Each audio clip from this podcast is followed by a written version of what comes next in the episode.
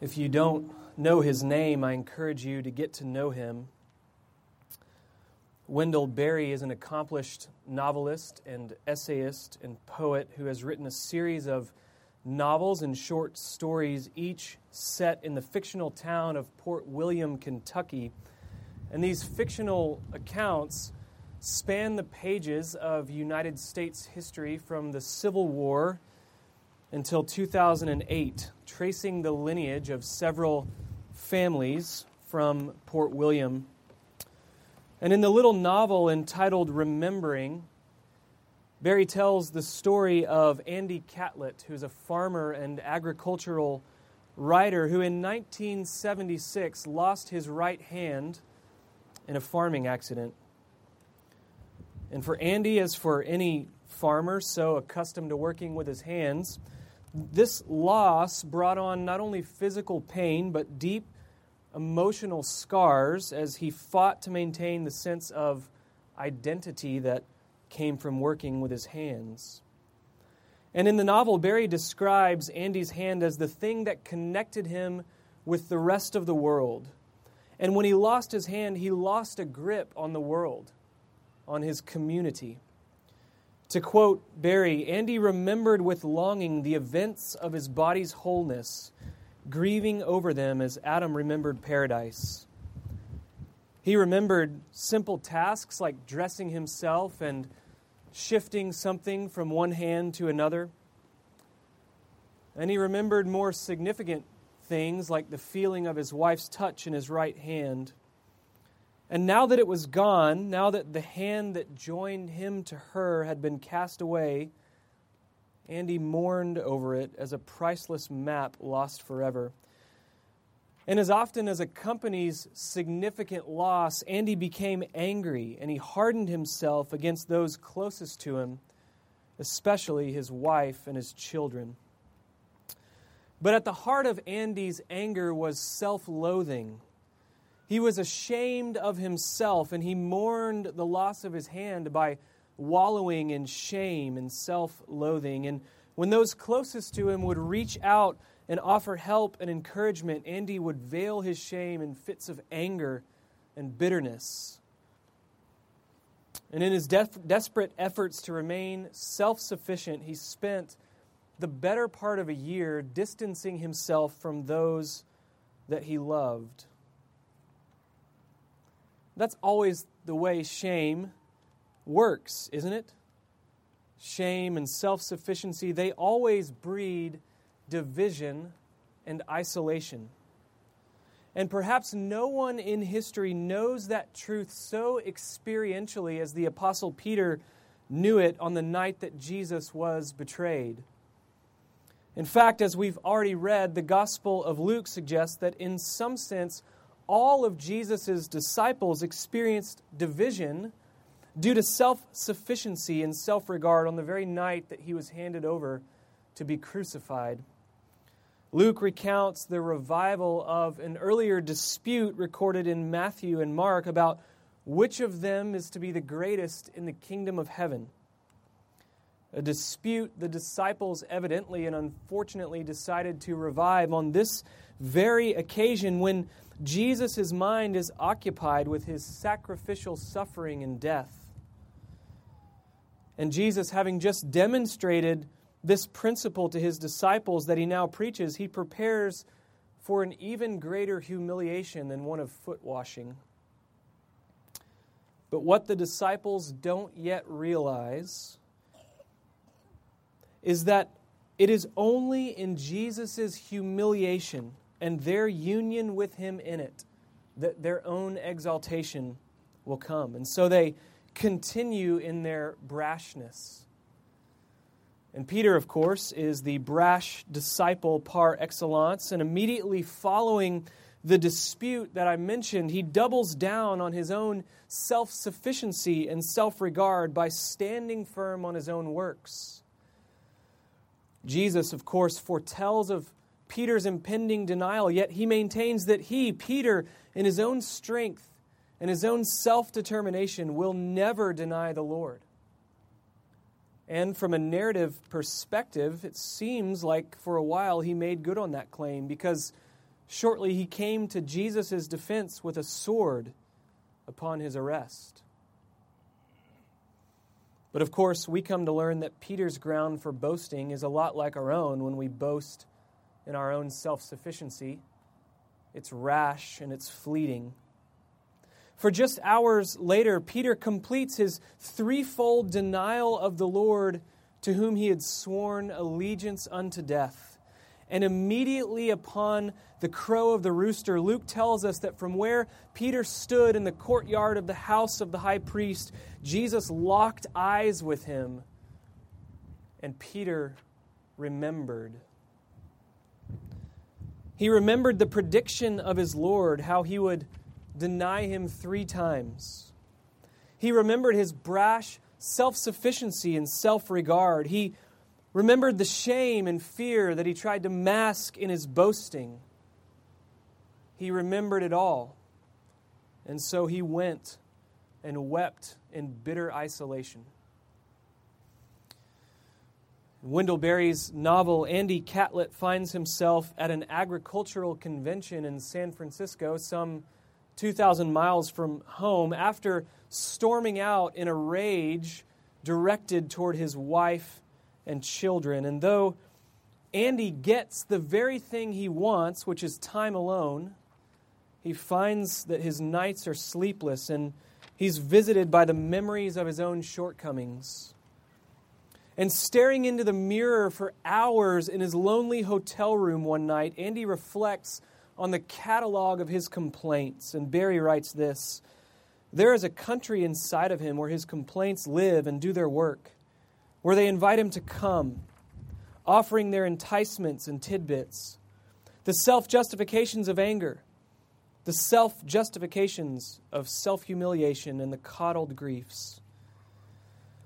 And finally, in a moment of lucidity, Andy realizes something is happening to my soul. Andy's reflections certainly illustrate for us how the kind of self sufficiency, which led to Peter's denial and self loathing, can permeate our souls, breeding only more shame and more isolation and more division. And this was certainly the case for the church in Corinth during Paul's day. Division, fueled by rampant self regard, was, was rampant in the church. So much so that when they were gathered for worship, the Lord's table itself was abused. It was customary in Corinth, as in the churches across the ancient world, to observe the sacrament in conjunction with a common meal.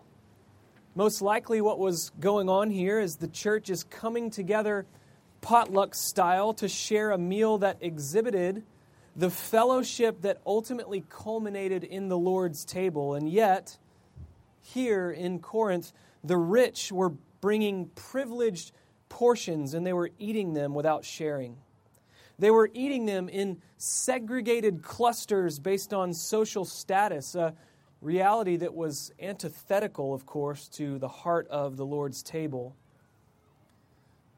Make no mistake, Paul is not talking here about a casual fellowship meal at which some people feel slighted. His emphasis is on the gathering of the church for corporate worship, their observance of the sacrament. And whereas the church's practice in worship ought to lead into and emphasize gospel dependency, the church in Corinth was divided at the Lord's table by self sufficiency and self regard.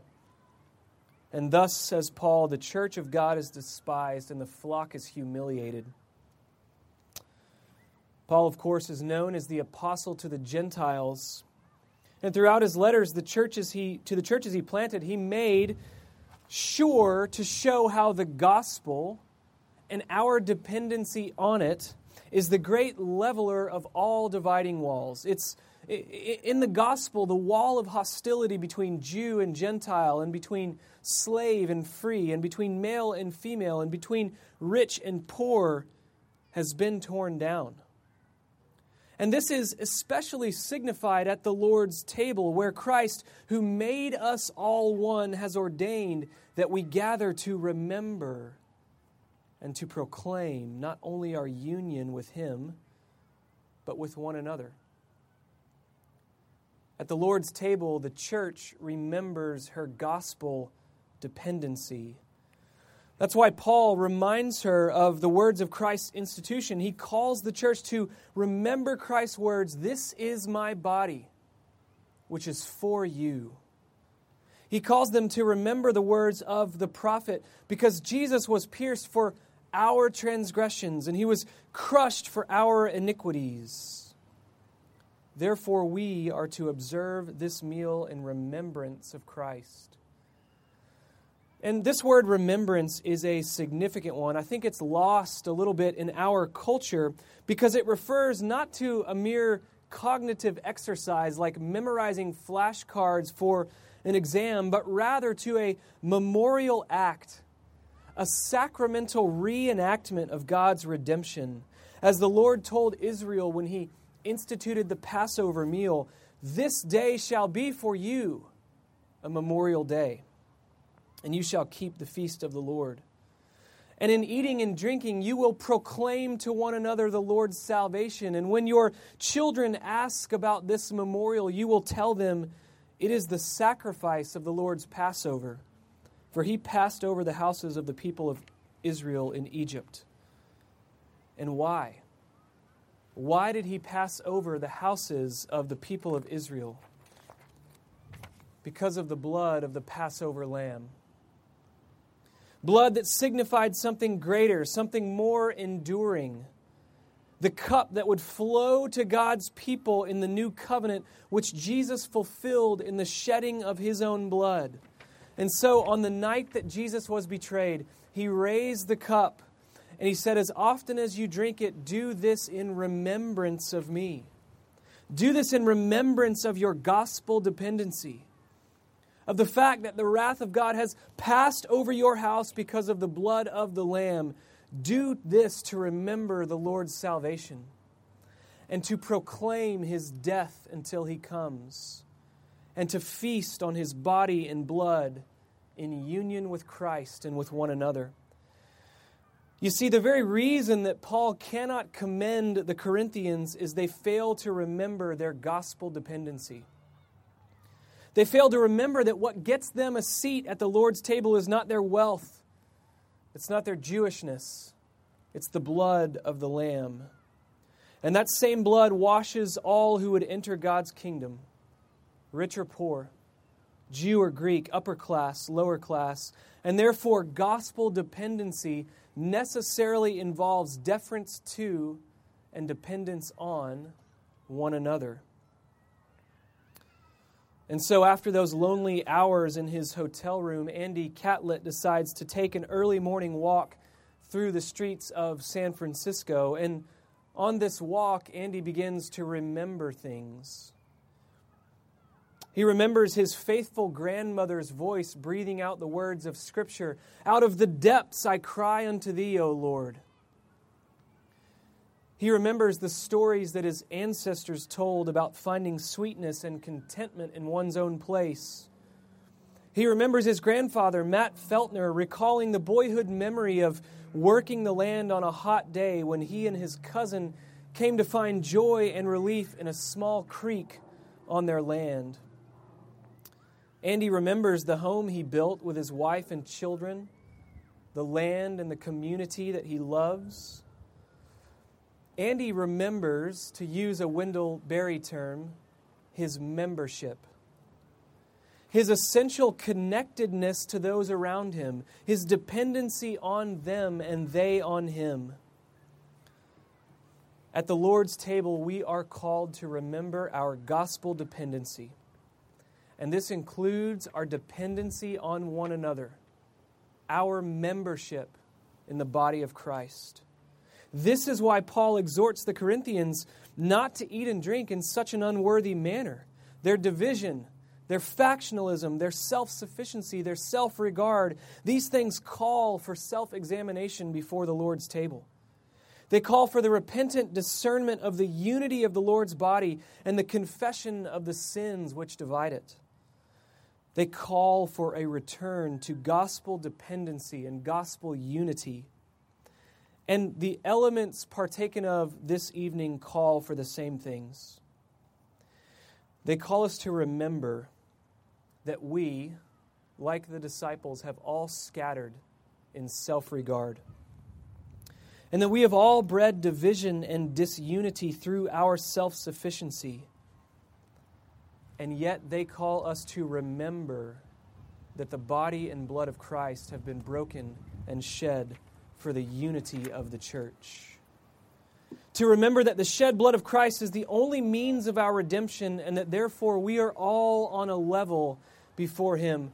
Brothers and sisters, we are one body united under one head, and we share one common meal, and we remember one Savior. Yet, how often are we prone to division because of our functional saviors of self regard and self sufficiency? The Savior of our wealth, which gives us the illusion of prominence in an affluent society the Savior of our activity, which gives us a sense of self worth otherwise ignored at the Lord's table. The Savior of our preferred educational method, which ought to guarantee that our children are washed in the blood of either contemporary or classical educational theorists. The Savior of self pity, which guarantees our victim status and thereby gives us an emotional leg up against those who might accuse us of isolationism. Or even the Savior of our ministry as we pull out our swords to defend a particular method or a particular commitment, regardless of the wounds inflicted on others. There are countless functional saviors among us, yet there is only one bread, there is only one body, there is one cup from which we all drink and we drink freely from it because Jesus drank the cup of God's wrath on our behalf. This meal, this night, this service calls us to remember. For when a disciple of Jesus remembers his brash self sufficiency and self regard, this meal calls him to remember his gospel dependency and as we scatter from this place, reflecting on the death of the Lord for us, we scatter in hope. For we have proclaimed the death of a living Savior who has promised to return. And should he tarry longer, we will gather on Sunday morning in celebration of his victory over our own self sufficiency and self regard, his victory over death and the grave having scattered, we will gather as the Lord's church, called into such a gathering by the word of the Lord through his risen Son and enabled by the one Spirit that we all share, and together we will sing Hallelujah to him who sits on the throne and to the Lamb. Be blessing and honor and glory and might forevermore. In the name of the Father, and of the Son, and of the Holy Spirit.